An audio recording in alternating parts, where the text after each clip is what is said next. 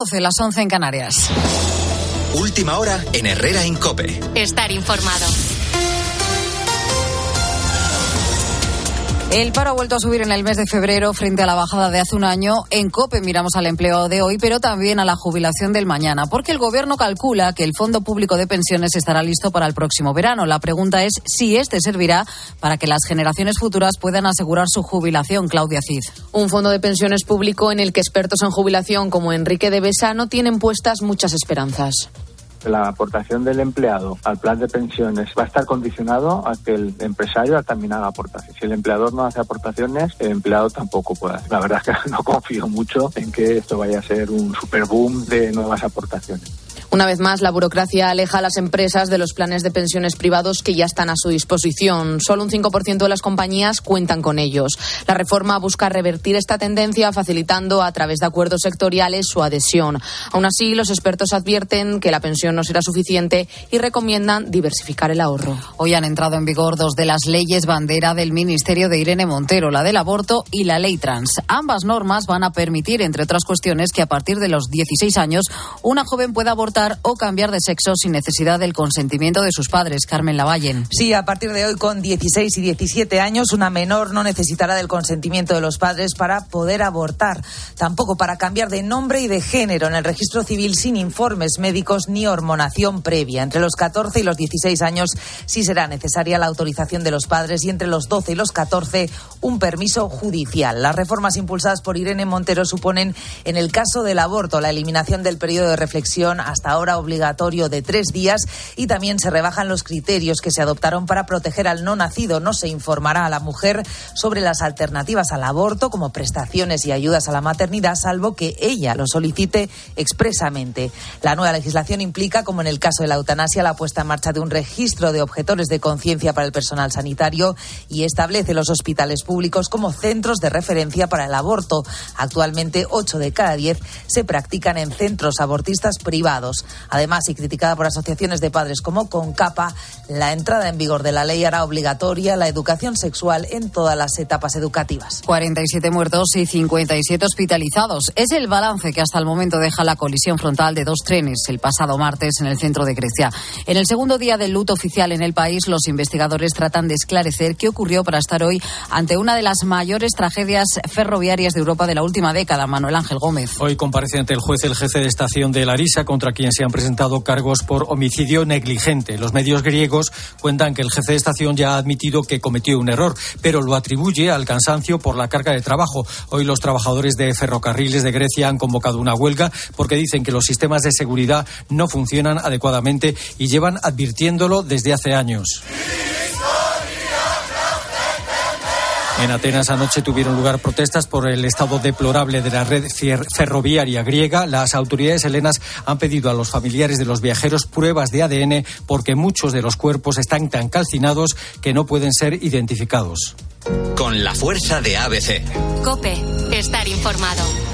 Jueves con varios asuntos en torno al fútbol, aunque con protagonismo para el clásico de Copa del Rey, Bruno Casar. Desde las ocho y media, en tiempo de juego, contaremos ese Real Madrid-Barça, partido de ida que los de Ancelotti quieren aprovechar para asestarle un golpe moral al Barça que pueda tener efecto también en la Liga. Vamos a buscar la última hora del equipo blanco, Miguel Ángel Díaz. El equipo se ha concentrado esta mañana, 23 jugadores componen la convocatoria, los únicos ausentes, los lesionados Álava y Mendy. Está Rodrigo, que en principio será suplente. En cuanto al once, lo normal es que Nacho sea lateral izquierdo, que Kroos y Modric jueguen de inicio. La única duda es saber si Camavinga con más opciones o Chouameni completarán el centro del campo. A las doce y cuarto, fijada la primera charla de Ancelotti a las doce y media, sesión de activación en la Ciudad Real Madrid. Pita Munuera Montero. Gracias, Miguel. Por su parte, el Barça llega con bajas sensibles, pero echando la mirada atrás al último clásico donde se impusieron en la Supercopa de España. Conocemos la última hora de los de Xavi Elena Condis. Están volando a esta hora rumbo a Madrid sin Lewandowski, sin Pedri, sin Dembélé, pero con la novedad de Ansu Fati en la recámara, pendientes de Christensen, que ayer acabó con un golpe en el tobillo pero quiere jugar. Decidirán hoy mismo la idea de Xavi salir con cuatro centrocampistas, igual que en la Supercopa de España, que le ganó el Barça al Madrid, pero con que sí en lugar de Pedri, que es capital, pero está lesionado. Gracias, Elena. También tiene parte de protagonismo, además del clásico, la rueda de prensa de los árbitros desde las 2 de la tarde en cope.es y aplicaciones. Vamos a escuchar a Medina, Cantalejo y a todos los árbitros que van a hablar por primera vez del caso Negreira. Y apuntamos esta noche en baloncesto, Euroliga a las 7 de la tarde, Barça Zalgiris. Continúas en Herrera en Cope.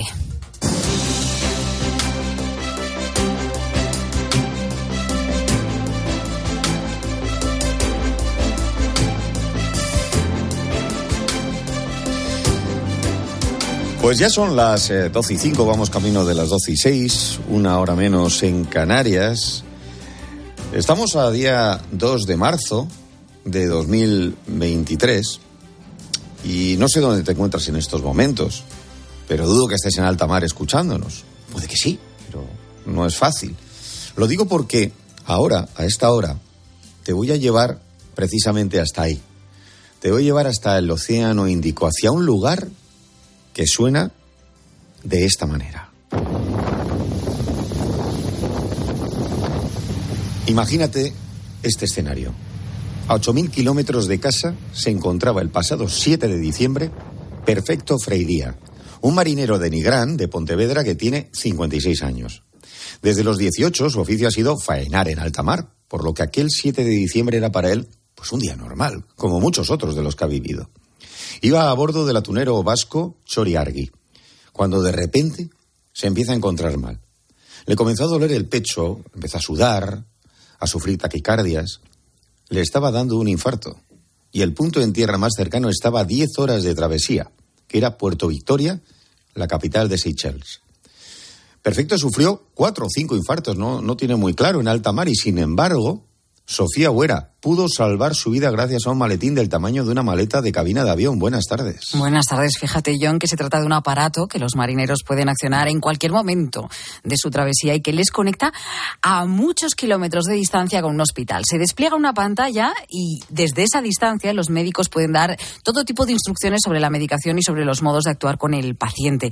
Cuando los compañeros de Perfecto vieron lo que le ocurría, pues no lo dudaron. Accionaron ese maletín, lo pusieron en marcha y desde un hospital de Vigo les fueron indicando las maniobras que tenían que realizarle. Además, esa maleta les permitía medir eh, un electrocardiograma de perfecto, por lo que pudieron actuar a tiempo. Los médicos iban recibiendo en tiempo real las constantes. Podemos decir que ese barco se convirtió, pues, en una sala de urgencias, ¿no? En un quirófano. Bueno, tras siete horas en alta mar intentando mantenerlo con vida, pues pudieron trasladar a Perfecto por fin a una lancha rápida con la que finalmente llegó a tierra. Lo llevaron a un hospital de Seychelles, donde tuvo una semana que están ingresado y donde afortunadamente pues se repuso. Le dieron el alta, pero claro, la odisea no acabó ahí, porque él quería venir a España cuanto antes, pero los médicos le aconsejaron no volar por seguridad después de haber sufrido esos infartos. Finalmente pudo volar a finales de diciembre hasta España y ahora ha tenido que intervenirlo quirúrgicamente, pero se está recuperando muy bien. De hecho, podemos saludar a Perfecto, Perfecto. ¿Cómo te encuentras? Buenas tardes. Hola, buenas tardes. Pues eh, estoy bien, dentro de lo que cabe y del susto. me estoy recuperando del, infarto que me dio y estoy pendiente de pruebas en el hospital de Povisa. Oye, eh, somos de la quinta. Eh, claro, tú no te imaginabas que te iba a pegar a ti un infarto para nada, pero ¿cómo recuerdas aquel 7 de diciembre? Pues un día como otro cualquiera, un día como otro cualquiera. Eh, además acababa de llegar a bordo y vas contento porque vas contento, sabes que tienes que echar cuatro meses a bordo del barco y nunca pensé yo que me iba a pasar lo que me iba a pasar, porque hoy sí tengo eh, tengo problemas con el colesterol y más tenía hipertensión, pero bueno, no, no tengo sobrepeso, estoy bien, físicamente para los años que tengo me encontraba muy bien y nunca pensé yo que me fuera a dar eso. Y fíjate tú. Pero aquel día, ¿cómo te encontraste? ¿Qué es lo que primero empezaste a notar? Y sobre todo, no sé en qué momento das la voz de alarma a los compañeros o son ellos los que se dan cuenta de que algo no va bien. Yo en aquel, en aquel momento eh, pensé que era un amareo, porque ya tenía pasado situaciones parecidas de darme así un amareo, porque ahí eh, vienes de aquí de España y llegas ahí con la humedad que hay, con el calor que hay. Hay veces que notas así como unas cosas raras y noté así como un amareo y pensé que era, que era una cosa igual, que era un amareo simplemente, y me senté. pero cuando vi que ya me empezó el pecho a arder y ya como si tuviera muchísima presión, como si me, no sé, como si me estuviera una bomba explotando en el pecho, yo ya dije que algo aquí raro había. Y fue cuando los compañeros se dieron de cuenta. Claro, luego, en ese momento, eres consciente que estás a kilómetros y kilómetros de tierra. Claro, esa angustia, yo supongo que también encima tiene que ser todavía más gordo a la hora de poder encarar esa situación. Sí, yo ya te digo, yo pensé ya que era no me, me duele decirlo, pero pensé que era el final ya. Ya, me, ya, por la, ya por la cabeza ya me empezaron a pasar imágenes de, de, mis hijos, de mis nietos, ya así cosas así que te pasan cuando estás en una situación de esas y pensé que ya se acababa todo. Y mira, y gracias a, al el sistema ese que tenemos en el los compañeros, sí, pues mira, pues tuve suerte y estoy aquí. ¿Tú sabías que existía este maletín a bordo de, de los barcos o no?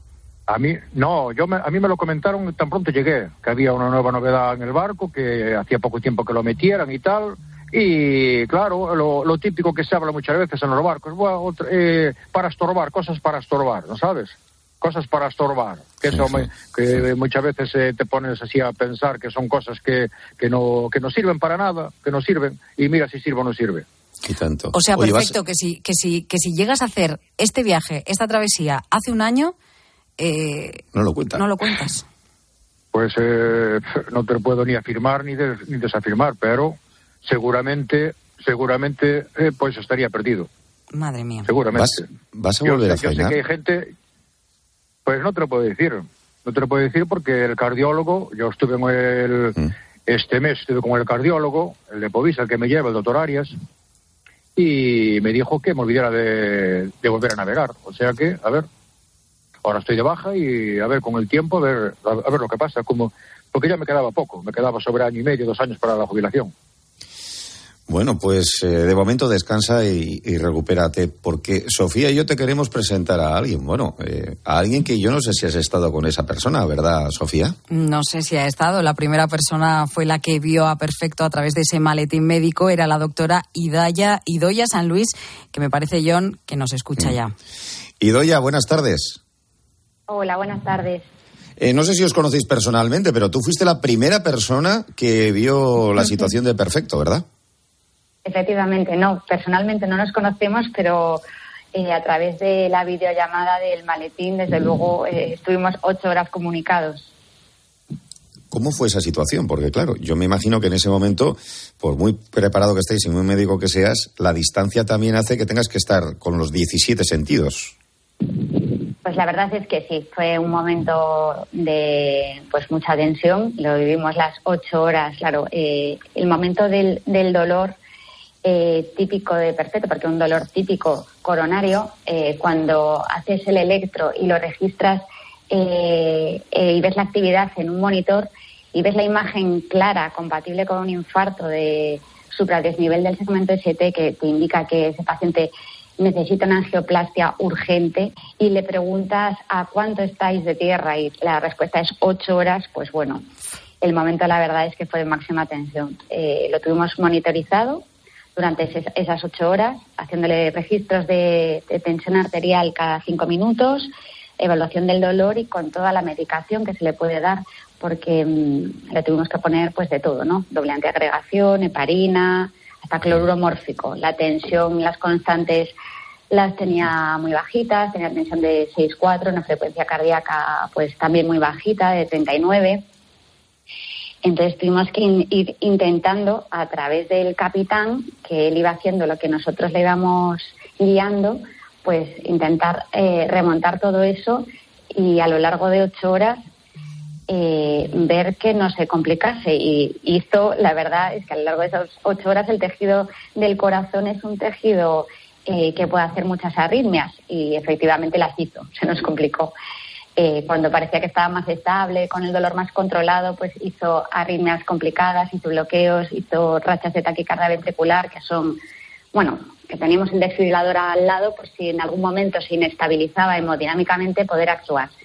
Pero afortunadamente con la medicación que le fuimos poniendo fue respondiendo y remontando hasta que una lancha rápida medicalizada pudo terminar ese, esa evacuación y pudo llegar a tierra. Madre mía, y Doya, además de, del maletín, que no sabemos muy bien eh, de qué se compone, eh, por lo que estás hablando, también a bordo hay una serie, no sé, de medicinas, de fármacos que son indispensables en estos casos de emergencia. Sí, sí, sí, sí. Vamos a ver, esto es un proyecto pionero de telemedicina a bordo. Los atuneros de Opagac son la primera flota pesquera del mundo en ponerlo en marcha, aunque la Armada lleva 25 años utilizándolo, ¿no? pero es la primera vez que se empieza a instalar en barcos civiles. Entonces, hacemos una formación a los tripulantes para que conozcan el, el, manejo y puedan hacer un uso adecuado del maletín para que en el caso de una emergencia donde los nervios pueden jugarles una mala pasada tengan claro cómo funcionan todos los dispositivos. Entonces, le hacemos la formación y además eh, complementamos los botiquines que, tienen esos barcos por normativa y le añadimos eh, la medicación que consideramos que pueden necesitar para casos más complicados. Y nosotros en el hospital tenemos los médicos que, componen el servicio, tienen un listado de toda la medicación que llevan a bordo estos barcos. Y así puedes ir diciéndoles, oye, yo antes de terminar quisiera ya que está perfecto aquí, perfecto, ¿le quieres decir algo a Idoya, que fue la persona que guió ese camino hasta la recuperación tuya en aquel día tan triste y tan duro? Sí, pues yo lo que, lo que le quiero decir, que ojalá, ojalá nos conociéramos algún día, eh, darle todas las gracias y, un abrazo muy fuerte. Y sigo diciendo lo mismo. Eh, yo a mucha gente, ya antes de que me pasara esto a mí, sigo, sigo, sigo comentando el mismo comentario. Yo no entiendo cómo a una persona por, darle patadas a un balón puede ganar tantísimos millones de euros y sin embargo a médicos y otra gente que, que salvan vidas a personas que están eh, muchas personas eh, en situaciones eh, críticas en tema de en tema de empleo y tema de sueldos. Pues, Idoya, estarás de acuerdo y subrayarás lo que ha dicho, me imagino, pero sobre todo ya ves que está en forma física, ¿eh? me alegro un montón. Yo, desde luego, perfecto. La verdad es que esto es absolutamente vocacional, mm. eh, la labor de un médico. Y el éxito y el orgullo de, poder salvar esta vida después de toda la tensión, pues nos compensa todo. pues eh, gracias a los dos, gracias a Perfecto. Que te vaya la vida como tu nombre, ¿de acuerdo? Que vaya todo perfecto y que te vaya todo bonito. Y a la doctora. Y a la doctora Idoia San Luis también agradecer que haya estado con nosotros en este rato en el que hemos hablado, fíjate, de alguien que salvó la vida de otra persona gracias a, un nuevo sistema que en muchos sitios es pionero, que curiosamente, pues eh, en esta ocasión era el día en el que, como decía Perfecto, pues fíjate, creía que me molestaba esa caja y al final es la que me salvó la vida. Y son las cosas que pasan y te contamos aquí en Herrera en Cope, ¿verdad, Sofía? Claro que sí, a 8.000 kilómetros esto es verdaderamente un hito.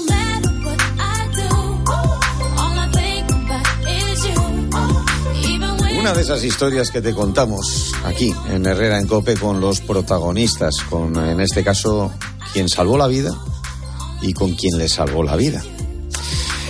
Tenemos más, ¿eh? Para ti, bastantes más.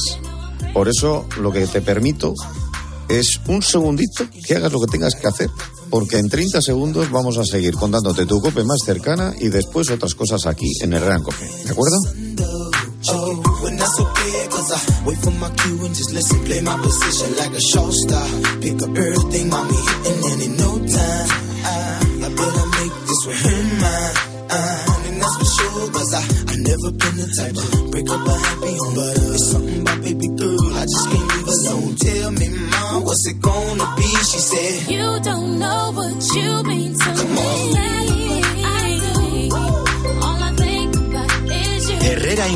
Estar informado. ¿Crees que al final del día es difícil descubrir algo nuevo? Se nos multiplican los ciberataques suplantando a bancos, a la DGT, a correos, a la agencia tributaria, a la seguridad social. Parece que nada ni nadie está a salvo. ¿Cuáles son estas nuevas amenazas? ¿Quién está detrás de estos ciberataques? ¿Cómo nos podemos proteger? Efectivamente, los intentos de ciberestafas se están multiplicando, como decías, ¿no? por técnicas de phishing en correos, con mensajes cortos, SMS, incluso con llamadas telefónicas que nos llaman directamente. Escucha a Ángel Expósito de lunes a viernes de 7 de la tarde a 11 y media de la noche. En la linterna de Cope. Descubre una experiencia única en las tiendas porcelanosa. Productos innovadores, diseños exclusivos, espacios vanguardistas. El futuro es ahora y es porcelanosa. Y del 3 al 18 de marzo aprovecha los días porcelanosa con descuentos muy especiales. Porcelanosa, 50 años construyendo historias. Dos cositas. La primera, con la que está cayendo le ha subido el precio del seguro a mi hija. La segunda, nosotros nos vamos a la mutua. Vente a la mutua con cualquiera de tus seguros y te bajamos su precio, sea cual sea. Llama al 91 555 5555. 91 555 5555. Por esta y muchas cosas más, vente a la mutua. Condiciones en mutua.es. 12 y 20, 11 y 20 en Canarias. Ahora su cope más próxima. Herrera en cope. La mañana.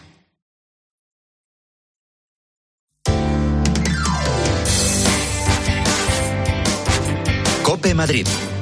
Estar informado. Sin acuerdo, pero con las posturas más cercanas. Así termina la reunión entre la Consejería de Sanidad y el Comité de Huelga de Médicos y Pediatras de Atención Primaria que se ha celebrado esta misma mañana para poner fin al paro indefinido que se inició el pasado 21 de noviembre. Ayer fue lunes, Mónica.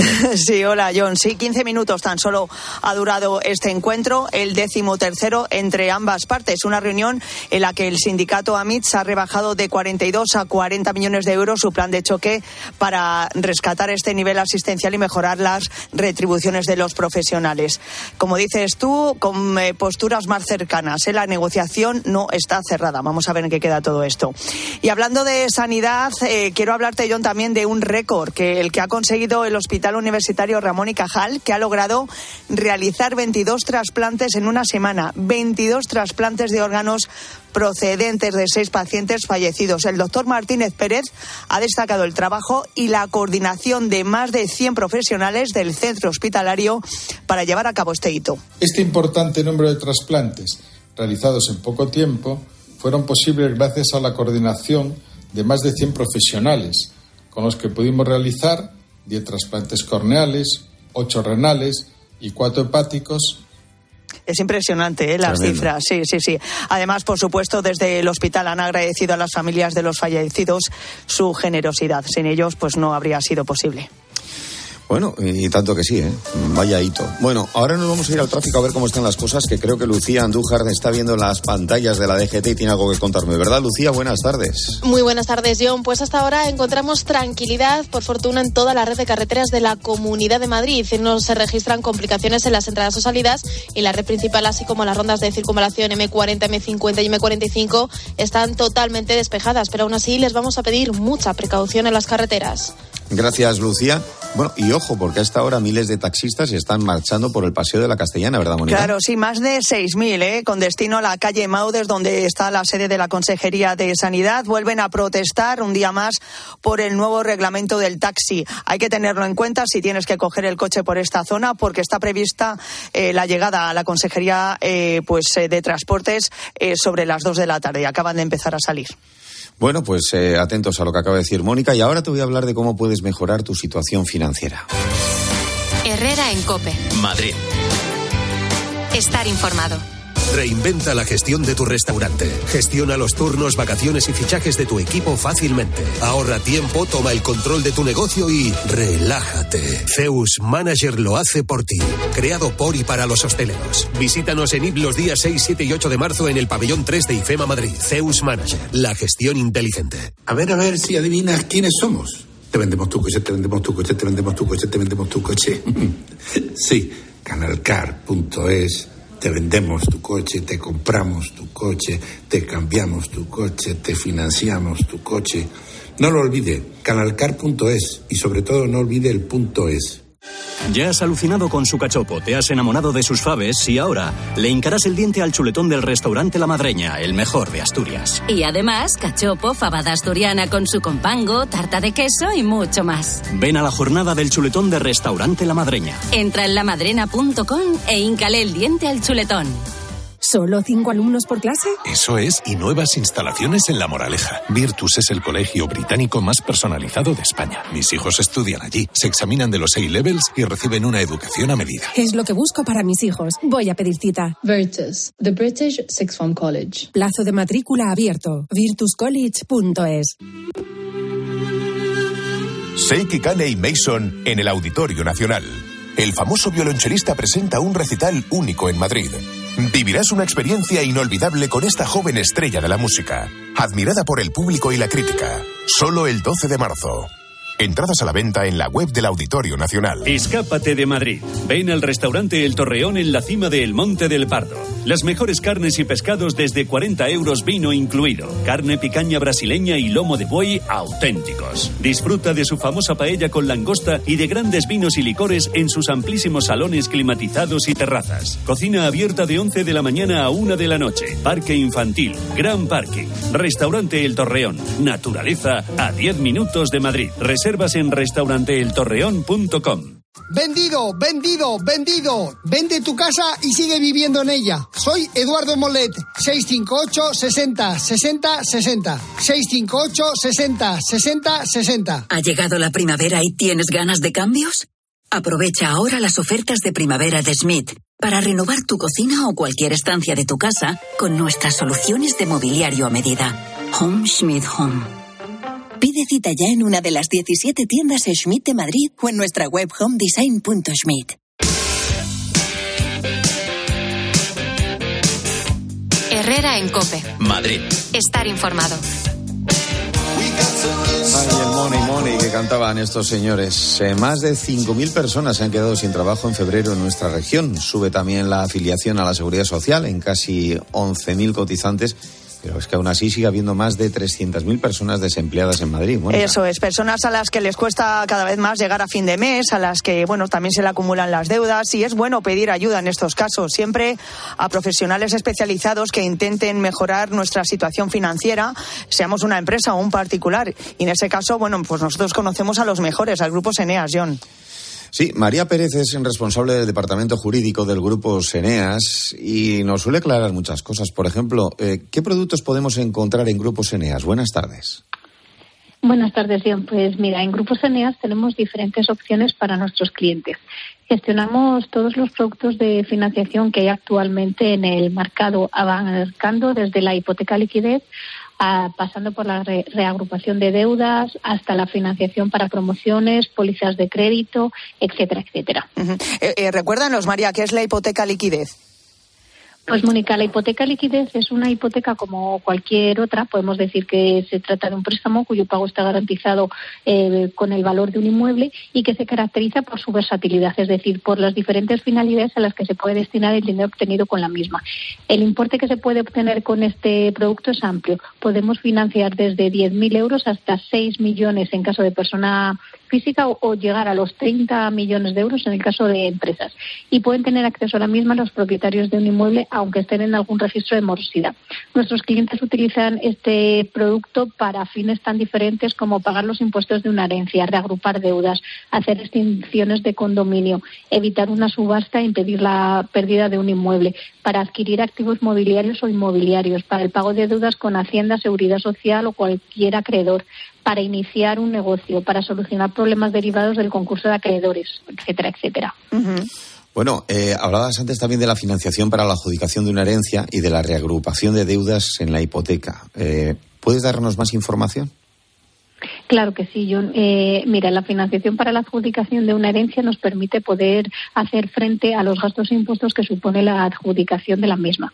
Es decir, para adquirir una herencia es necesario liquidar el impuesto de sucesiones, pagar la plusvalía y además abonar los gastos de notaría, registro y, que y gestoría que se van a devengar para poder adjudicarnos la herencia. Por otro lado, en cuanto a la reagrupación de deudas, sus ventajas son enormes, ya que podemos conseguir en muchos casos disminuir el pago de las cuotas de los préstamos hasta un 70%. Lo conseguimos, por un lado, ampliando el plazo para el pago de préstamos y, por otro, disminuyendo el tipo de interés de los mismos. Que está, que está muy bien. ¿eh? eh ¿Dónde encontramos a, a Seneas, María? Pues, Mónica, toda la información relativa a nuestro grupo se puede encontrar en nuestra web www.seneas.com o llamando al 91 639 0347. Pues eh, recordamos de nuevo ese número de teléfono, Mónica. Sí, 91-639-0347. Y si no, más fácil en seneas.com. Ahí tienes toda la información. Pues eh, muchas gracias, María Pérez, responsable del Departamento Jurídico del Grupo Seneas, porque cuando hablamos de angustias por los dineros y por las deudas, estamos hablando también de salud mental y hasta física. Gracias, un abrazo. Un abrazo, muchas gracias. Y ahora, Mónica. ¿Qué me vas a contar? ¿Qué nos vas a contar? Te voy a Uriarte? contar, ya sabes que a las doce y media solemos contar una historia. Sí. Eh, eh, ¿Tú te imaginas que te multen 300 euros porque trabajas en el campo, tienes vacas y una de tus vacas muge muy alto? Madre mía.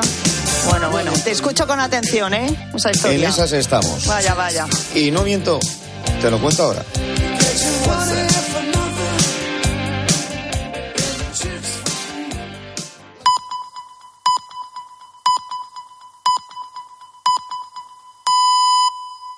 Herrera Incope. Estar informado.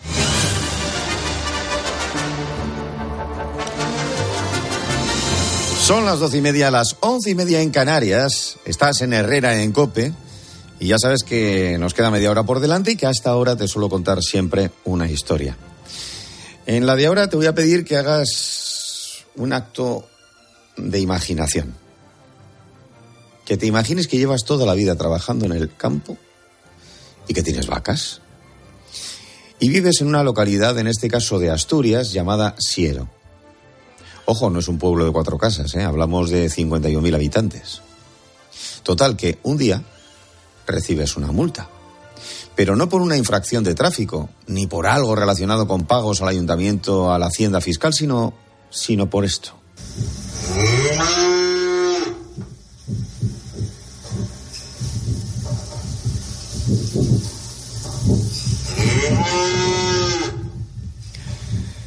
Los propietarios de una explotación ganadera en Siero han recibido una multa de 300 euros porque los mugidos de una de sus vacas, que se llama Carmina y que tiene 15 meses, superaron el límite de decibelios permitidos. Según recoge el acta, los mugidos alcanzaron los, 70 y- eh, los 47 decibelios cuando la ley de ruido establece un máximo de 55. Bueno, como toda den- denuncia, pues tiene alguien detrás, un vecino que les denunció hace casi un año. Los dueños de Carmina argumentaron que cuando tuvieron que sacrificar a la madre de, esta vaca, pues la pobre se sintió muy afectada y empezó a mugir más de lo normal, pero según ellos, solo duró unos días. Hasta aquí los hechos y los argumentos de cada cual. Pero ahora toca pararnos y analizar lo que hay más allá.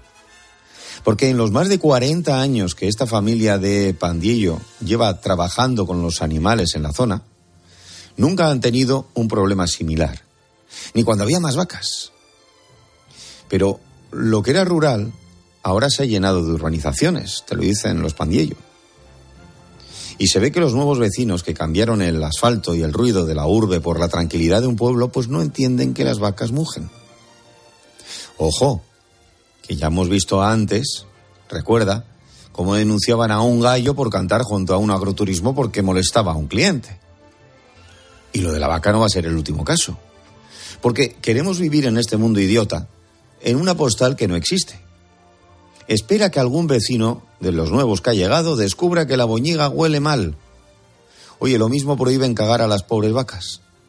Al fin y al cabo, como todo el mundo sabe, la leche nace en las estanterías de los supermercados.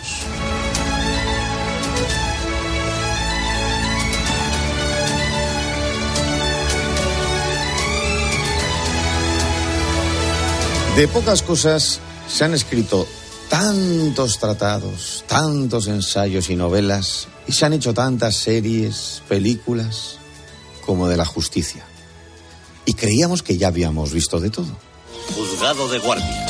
Se abre la sesión. El honorable Harold T. Stone la preside. Diez minutos de descanso. Pues esta vez no es una serie, ¿eh? y mucho menos de humor, sino una serie de problemas que generan mal humor. A la habitual lentitud de la justicia hay que añadir otro problema. Fracasa el cuarto intento de desbloquear la huelga de los letrados. Justicia, y leo textualmente, no les dará 1.100 euros más al mes. Así que seguirán en huelga, habrá atasco en las negociaciones para acabar con la huelga. Estos son algunos de los titulares que escuchamos, vemos y leemos estos días. Y claro, desespera. Porque Ministerio y Letrado se siguen arrojando reproches. Y mientras tanto, pues la huelga está paralizando miles de juicios y vistas en toda España. Y la cosa sigue su curso, ¿eh? con el consiguiente perjuicio para los ciudadanos. Los letrados, de hecho, prevén que habrá un retraso añadido de dos años al ya existente en la tramitación de los procedimientos judiciales.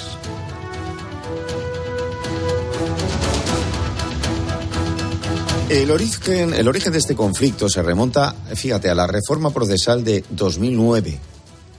Les atribuyeron entonces más competencias procesales y les prometieron a cambio de ese más trabajo, pues su adecuación salarial más dinero. Pero a fecha de hoy, eso no se ha producido. Tras múltiples reuniones, en abril de 2022 se firmó entre el Ministerio y las asociaciones afectadas un acuerdo que recogía mejoras retributivas y estatutarias. El acuerdo tampoco se ha ejecutado. Así que tras unos paros parciales, se convocó esta huelga indefinida. Las negociaciones han avanzado poco o nada. El Ministerio se escuda, por un lado, en que les ha subido el sueldo, pero ellos dicen que la subida fue general para todo el funcionariado. Así que piden la adecuación salarial una vez más que les habían prometido. Por eso hoy vamos a hablar con un letrado de la Administración de Justicia, Alberto Ruiz. Alberto, buenas tardes. Buenas tardes, John. Eh, bueno, la primera pregunta de alguien neófito en todo este asunto. ¿Qué hace un letrado de la Administración de Justicia? Así, pero explicado para tontos. Bueno, pues explicado para tontos. Eh, son múltiples competencias las que las que asumió, como, como bien ha, dicho en la introducción, el letrado de la Administración de Justicia a partir de, una reforma eh, procesal muy, muy ambiciosa, muy profunda, que se procuró en el año 2009. Entonces, pues el legislador eh, entendió que eh, en el ámbito de la Administración de Justicia pues eh, existía un profesional de, alta cualificación, con especial competencia, con especial solvencia en la materia o en la disciplina jurídico-procesal, y con objeto de descargar a, los jueces de su trabajo y, que se ciñera exclusivamente a su potestad de juzgar, de juzgar y hacer ejecutar eh, los juzgados, pues confirió al letrado de la Administración de Justicia la dirección técnico-procesal pues de, todos los procedimientos. Entonces, el letrado de la Administración de Justicia, para que todo el mundo lo entienda, pues es el, profesional que eh, se encarga de la dirección del asunto desde que se presenta un asunto, eh, desde que un asunto llega al juzgado, eh, fundamentalmente en los órdenes jurisdiccionales civil, contencioso administrativo y social, donde se acusa todavía más su solvencia, su, su competencia, hasta el momento en que pues lo que denominamos título ejecutivo pues llega, eh, se, finalmente se, ejecuta, se, realizan los bienes por, vía de apremio o por vía de, de, apremio propia e impropia una vez que finaliza el proceso de, ejecución.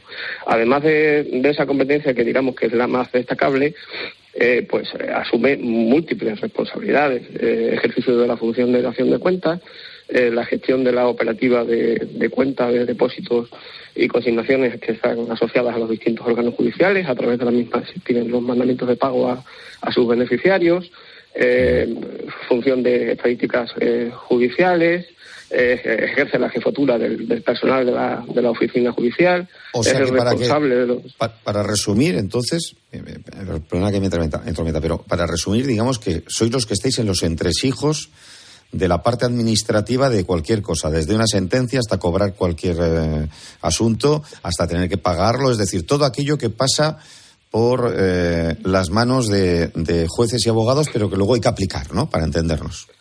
Eh, en definitiva, somos los encargados de vertebrar el sistema de administración de justicia en este país. Bueno, entonces lo digo porque, porque claro, eh, vosotros habéis tenido que, estudiar, habéis tenido que preparados con una licenciatura o un grado en Derecho, eh, haber realizado el máster de acceso a la abogacía, dime si me equivoco, ¿eh? Aprobar eh, el examen de acceso y luego... yo, perdón. Sí.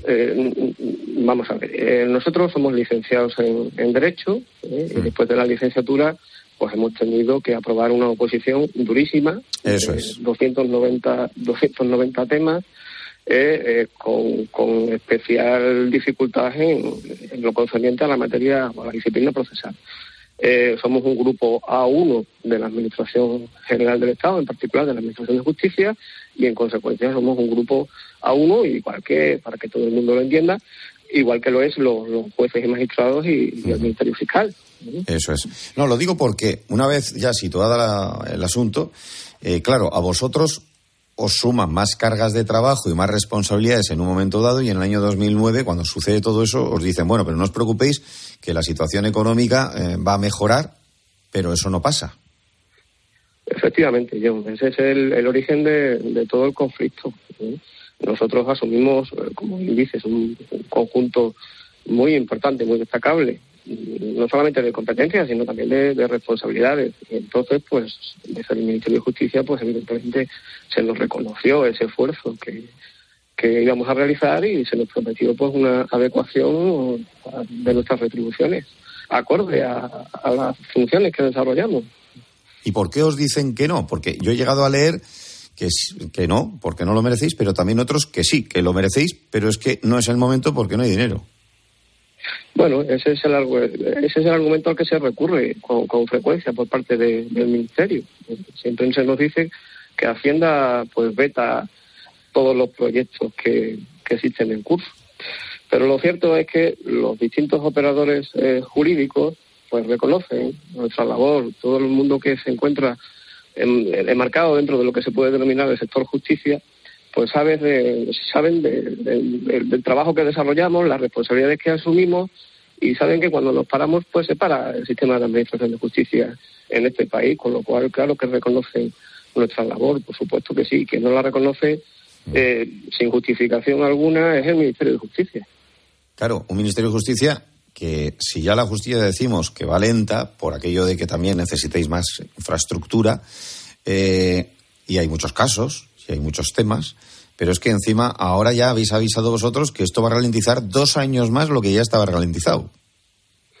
Eh, evidentemente, el, sistema, la, rapidez de la justicia en este país es, dispar. Hay territorios en los que la justicia avanza a un ritmo que, puede ser asumible eh, y en otros territorios pues la justicia eh, es muy lenta es muy lenta pues porque el, el, conjunto de infraestructura de la Administración de Justicia en los distintos territorios pues no es no es homogéneo. En algunos, en algunos territorios, eh, los incluidos en el denominado territorio ministerio, pues es verdad que se han implantado eh, mucha más, eh, mucha, una, justicia que, se puede calificar como más moderna y en otros territorios que están transferidos a las distintas comunidades autónomas, pues las infraestructuras son son mediocres y en consecuencia pues el sistema judicial es, más lento. En aquellos territorios en los que no existe una infraestructura idónea, eh, pues este, esta huelga pues acusa mucho más todavía ya el, retraso que es inherente a la administración de justicia en esos territorios. Sí, y luego, eh, ¿tanta distancia hay económica entre lo que pedís y lo que, lo que hay o lo que se niega a ofrecer el, el Ministerio? Pues eh, mire, yo eh, vamos a ver, eh, no es no es lógico y esto creo que todo el mundo lo, puede entender que un magistrado, un juez o un fiscal que es un alto funcionario de la Administración de Justicia, igual que nosotros, exactamente igual, cobre pues, alrededor de un 40% más que nosotros. Y sin embargo, por ejemplo, un gestor eh, que es un funcionario de la Administración de Justicia perteneciente al grupo B, no al grupo A, pues cubre, pues eh, percibe una, remuneración muy parecida a la que recibimos nosotros. Y te pongo un, ejemplo que, todo el mundo lo va a entender. El letrado de la Administración de Justicia que más cobra, cobra alrededor del 70% de los complementos salariales que cobran jueces y fiscales. El que menos cobra, alrededor del 60% el gestor eh, que más cobra, cobra el 95% de las remuneraciones que recibe el letrado de la Administración de Justicia y el que menos cobra percibe el 90%. Como ves, estamos mucho más cerca de lo que cobran eh, funcionarios pertenecientes a grupos inferiores que los que, que lo que cobran funcionarios pertenecientes a grupos de, de nuestro mismo nivel. Y eso pues lo evidencia todo.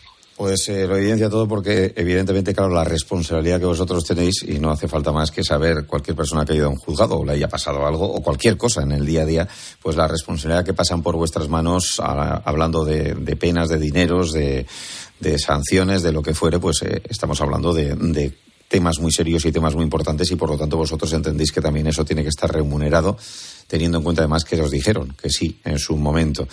Pues nada, ojalá vaya bien. Volveremos, si te parece, a hablar, Alberto, en un futuro no muy lejano para ver si esto se descongestiona y por fin podemos tener una justicia que ya seguirá siendo lenta, pero por lo menos no parada. ¿De acuerdo? Pues muchísimas gracias, John. Y eso es lo que esperamos todos, que la justicia en este país se vuelva a restaurar por el bien del justiciable. Pues muchas gracias. Un abrazo. Encantado. Un abrazo.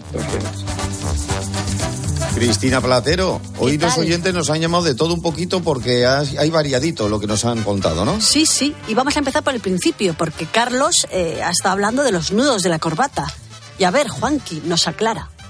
Eh, supongo que ha sido un lapsus lingüe entre el señor Herrera y el señor Leguina.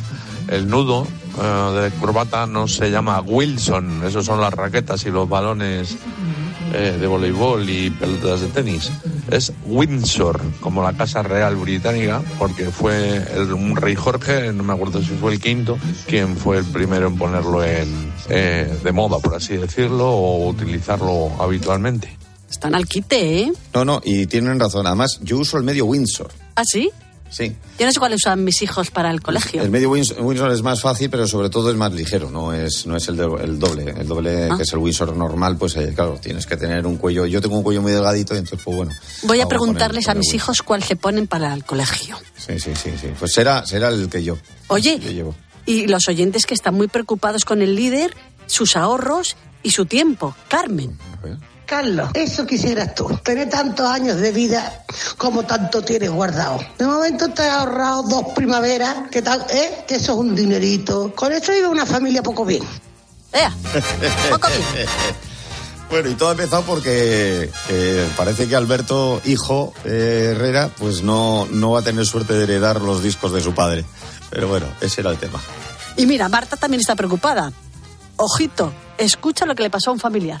Hoy quería decirle a Carlos Herrera que tenga mucho cuidado con eso de que se va a gastar todo eh, sus ahorros, que no va a nada a la familia, porque tiene que calcular bien. En mi familia siempre contaba mi madre que un tío suyo, eh, pues bueno, tenía dinero de familia y se dedicaron a y vamos, se dedicó a vivir pues como le dio la gana. No trabajó nunca y cuando ya era mayor vivía en casa de los hermanos de una casa a otra. Y él decía siempre, dice, es que yo nunca pensé que iba a vivir tanto, con lo cual mucho cuidadito. Ay, calculó mal. Mucho cuidadín, mucho cuidadín. Bueno, no olvidéis dejar nuestro- vuestros mensajes en el 699 13 14. Eh, hoy han entrado en vigor la reforma de la ley del aborto y la ley trans y por tanto con 16 y 17 años ya no vas a necesitar el consentimiento paterno para abortar, tampoco para ir al registro y cambiar de sexo. Sofía Güera. Así es, John. Ayer se publicaba en el BOE, hoy entra en vigor y esto es interesante precisamente en el día de hoy, pues escuchar historias, testimonios como la de Nagore Goicoechea. Ahora tiene 21 años, pero desde los 15 se declaró trans. Después se dio cuenta que el origen de su decisión era el rechazo a su cuerpo provocado por el acoso que sufría en el colegio. Lo descubrió gracias a un tratamiento psicológico, muchas semanas de terapias, de consultas, de poder hablar y de descubrir que ese era el origen y no otro. Afortunadamente no llegó a pasar por quirófano. Dice que la persona clave para que no se sometiera a la operación fue su madre, que desde el principio se opuso a que lo hiciera. Ella ha podido hablar con muchas mujeres que se arrepienten de haberse sometido a intervenciones de cambio de género, bueno, pues por lo que después todo acorre- acarrea. Con Nagore hablaremos enseguida en unos minutos aquí en Mediodía Cope para escuchar a fondo su historia. Pues todo eso ya mismo. Y ya lo sabes, antes tu cope más cercana y mañana a las 6 de la mañana, servidor de ustedes que dice siempre él, Herrera, te dará los buenos días.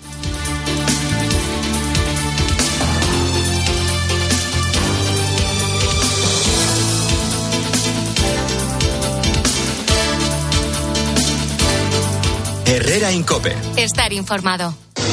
Programa doble de una voz inolvidable. Hay que arreglar esas uñas y ese visage. Rocío Durcal. Rocío, no pienso darte más la lata. Tengo 17 años. Y la chica del trébol. Una no puede andar sola de noche. Betty, no vuelvas. El domingo a las 3 menos cuarto de la tarde. Viva el cine español en 13. Si eres de los que alargas el brazo para ver bien el móvil, deja de procrastinar y ven a Multiópticas. No pospongas más ponerte gafas progresivas. Gafas Mo progresivas de alta tecnología con fácil adaptación a cualquier distancia. Solo en Multiópticas. ¿Y tú que tienes hijos pequeños? ¿Qué necesitas para tu seguridad? Desde que soy madre me importa mucho más la seguridad. Necesito que estemos protegidos cuando estoy con él en casa. Pues en Securitas Direct tienen una alarma para ti, porque puedes conectarla también cuando estás dentro de casa o pedir ayuda con el botón SOS. Ellos responden en 20 segundos y te envían ayuda. Y es que tú sabes lo que necesitas y ellos saben cómo protegerte. Llama ahora al 900-666-777 o entra en securitasdirect.es y descubre la mejor alarma para ti. En diez minutos llegamos a la una, las doce en Canarias. Seguimos contándole todo lo que le interesa en su cope más próxima. Herrera Incope. La mañana.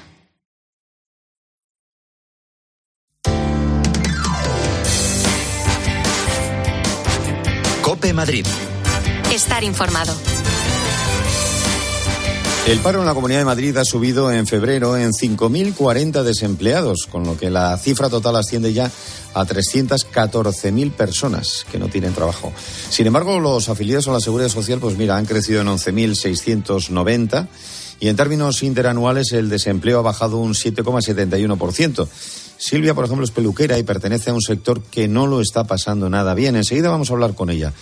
Pero antes quiero contarte que tener hipertensión incrementa el riesgo de padecer un paro cardíaco o un infarto, pero ¿conoce realmente por qué ocurre esto? La respuesta es muy sencilla, ¿verdad, Mónica? Pues sí, porque la presión arterial alta obliga al corazón a trabajar más duro para bombear sangre al resto del cuerpo. La cavidad inferior izquierda del corazón se engrosa y, claro, eso aumenta el riesgo de ataque cardíaco, de insuficiencia cardíaca y muerte cardíaca súbita. Y te recuerdo, John, 30.000 personas mueren al año en España por este motivo. Pues eh, como siempre ya lo sabes, nosotros tenemos aquí a quien nos puede ayudar al respecto y aclararnos muchas cosas eh, sobre ello, que es Adolfo. Eh, Adolfo, promotor de proyecto Protege tu vida. Llevar una vida sana es fundamental, pero ¿cómo nos puede ayudar un desfibrilador cuando aún así falla? Pues mira, en esos momentos tan graves que es ese fallo, esa parada cardíaca, el desfibrilador va a hacer todo, todo lo, lo realmente que es necesario, que es que ese corazón de nuevo vuelva a latir porque el corazón sin latir eh, lo que provoca es que el cerebro ya no tenga oxígeno y entonces la muerte cerebral es inminente. Por eso en el 95% de los casos, cuando llega los servicios de emergencia, no pueden salvar a la persona porque ese cerebro ya no es, ya no es servible. ¿no? Sin embargo, si tenemos un desfibrilador, vamos a conseguir que ese corazón de nuevo, que está fibrilando, de nuevo vuelva a sacar sangre al resto del organismo y que podamos tener ese cerebro vivo para que nos salven. Con lo cual es eh, elegir entre vivir y morir el tener o no un desfibrilador. Desde luego. Eh, Adolfo, ¿hay que tener algún tipo de precaución a la hora de utilizar un desfibrilador? No, para nada. Mira, el desfibrilador de Protege tu Vida está preparadísimo para que cualquier persona lo pueda usar ya que realmente no es para sanitarios. Él habla, él te dice lo que hay que hacer, realmente son dos pasos, que llamar a 112, poner unas, unos parches, unas pegatinas, y él ya se encarga. Nunca va a hacer daño, porque no puede hacer nunca daño. Lo único que hay que tener precaución, en el momento de lanzar la corriente, no estar tocando al paciente, es lo único. Pero lo demás, yo lo que diría que la precaución más importante es tenerlo a mano. Es decir, si lo tenemos en nuestra casa, que sepamos dónde está si está en la comunidad de vecinos, en qué rellano está colocado, si está en nuestro trabajo, dónde está puesto, porque es lo más importante llegar rápidamente a él para poderlo utilizar y que realmente nos salve la vida. Además, como has dicho, él te va indicando absolutamente todo, es sencillísimo, no ocupa prácticamente nada porque es pequeñito, no hay que hacer nada para mantenerlo porque al de cuatro años vosotros le cambiáis la batería y poco más porque es una auténtica maravilla, pero claro, la pregunta que nos queda ahora, ¿Dónde lo podemos adquirir, Adolfo, y con qué ventajas cuentan los oyentes de COPE? Pues mira, os, invito a que veáis la página web, que también es muy interesante, protegetuvida.eu, donde hay vídeos, etcétera. Pero bueno, hay un teléfono que os voy a dar, porque los oyentes de COPE, si nos llamáis ahora, porque nos habéis escuchado, vais a tener, aparte de un 30% de descuento, ¿no? También nos vamos a regalar un antiasfixias, que es un aparato para que cuando haya un atragantamiento, pues rápidamente nos, nos salve, ¿no? Bueno, pues eso para oyentes de COPE, llamando a un teléfono que es completamente gratuito, 900 730 061. Repito, llamarnos ahora, porque así sabemos que sois vosotros, 900 730 061. Oye, acabo de entrar en la página web, ¿eh? Y está, está, muy, bien, ¿eh? sí, sí. www.protegetuvida.eu y el teléfono que ha dicho Adolfo, 900 730 061. Adolfo, promotor de Proyecto Protege tu Vida, gracias y, y un abrazo. Gracias a vosotros, abrazo enorme para todos. Y ahora nos vamos, Mónica y yo, a cortarnos el pelo, que esas puntas te tienes que cortar. falta nos hace? Herrera en Cope. Madrid. Estar informado. He invertido en criptomonedas que dan un cash flow de lujo. Pues yo he invertido en la rehabilitación de mi edificio con Rehabiter y con lo que ahorro en calefacción y aire acondicionado he comprado una super tele. ¿Y tú qué te has comprado con tu cash flow? en Rehabiter rehabilitamos y revalorizamos tu vivienda. Infórmate en rehabiter.es para analizar tu caso y las posibles subvenciones. En Ahorramás sabemos que si los precios se ponen guerreros, el rompeprecios de Ahorramás les da pal pelo. Empieza a ahorrar de golpe y porrazo. Porque llega el rompeprecios de Ahorramás con ofertas brutales. Como las chuletas de cordero lechal por carrés, por 15,95 euros el kilo. En Ahorramás, estamos que lo rompemos. A ver, a ver si adivinas quiénes somos. Te vendemos tu coche, te vendemos tu coche, te vendemos tu coche, te vendemos tu coche. sí, canalcar.es. Te vendemos tu coche, te compramos tu coche, te cambiamos tu coche, te financiamos tu coche. No lo olvide, canalcar.es y sobre todo no olvide el punto es. Un grupo experto volcado en el cuidado de la persona mayor. Un equipo sólido de médicos, geriatras y profesionales especializados. Residencias y centros de día dentro de Madrid. Si nos necesitas, estamos preparados. Los Nogales. Nuestra experiencia, tu tranquilidad. 91 331 3101 o en losnogales.es. Todo un año entrenando duro y ahora los fabulosos calzot con salsa romescu de Casa Jorge están listos para triunfar. Y muy cerca esperando el pase, sus caracoles a la yauna y su arroz con conejo. Con estos sabores, el partido está ganado. Casa Jorge en Cartagena 104. Reserva en el 91 416 92 44. ¡Qué buenos son sus calzot! Defiendes la paz, pero quieres seguir luchando por un futuro más limpio. Con energía producida en Europa Vives en una democracia, pero no cedes cuando se trata de proteger nuestro planeta. Quieres la neutralidad climática en Europa. Las energías renovables son el camino. Día a día, somos más quienes nos unimos para lograrlo. Europa eres tú. Atención, ¿es usted titular de una tarjeta revolving? ¿Paga elevados intereses por sus tarjetas de crédito o por sus préstamos? Consulte con Bachofer Abogados, líderes en reclamaciones bancarias. 91 399 0062. 91 399 0062. bachoferabogados.com. Mañana en Cope tienes una cita con Murprotec, un tiempo de radio para buscar el bienestar de las personas y la sociedad. Si con las humedades te las tienes que ver, ¿qué puedes hacer? Llama a Murprotec. 930 1130. Murprotec. Cuidando tu hogar, cuidamos de ti.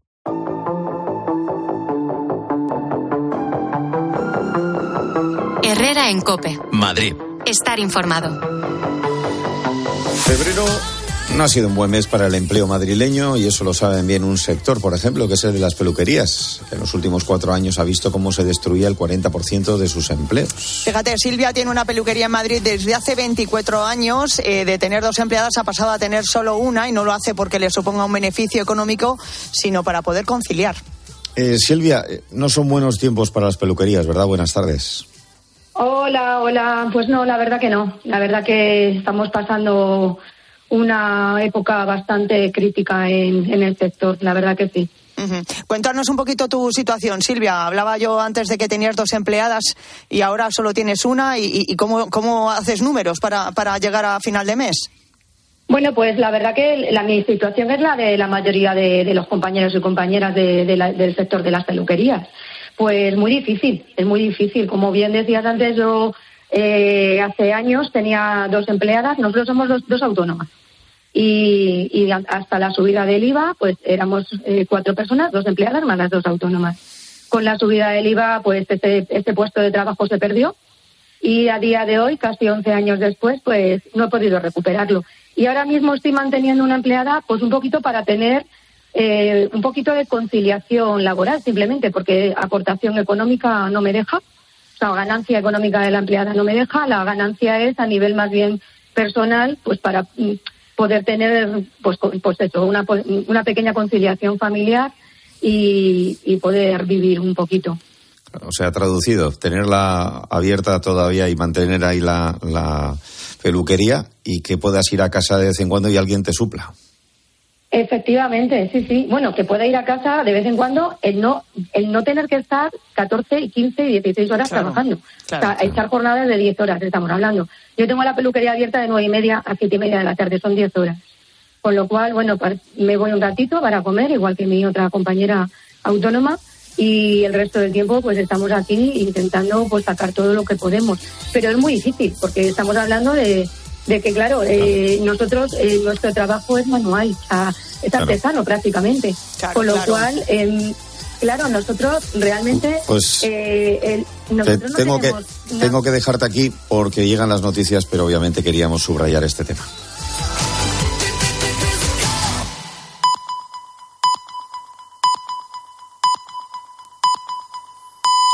La una, las doce en Canarias.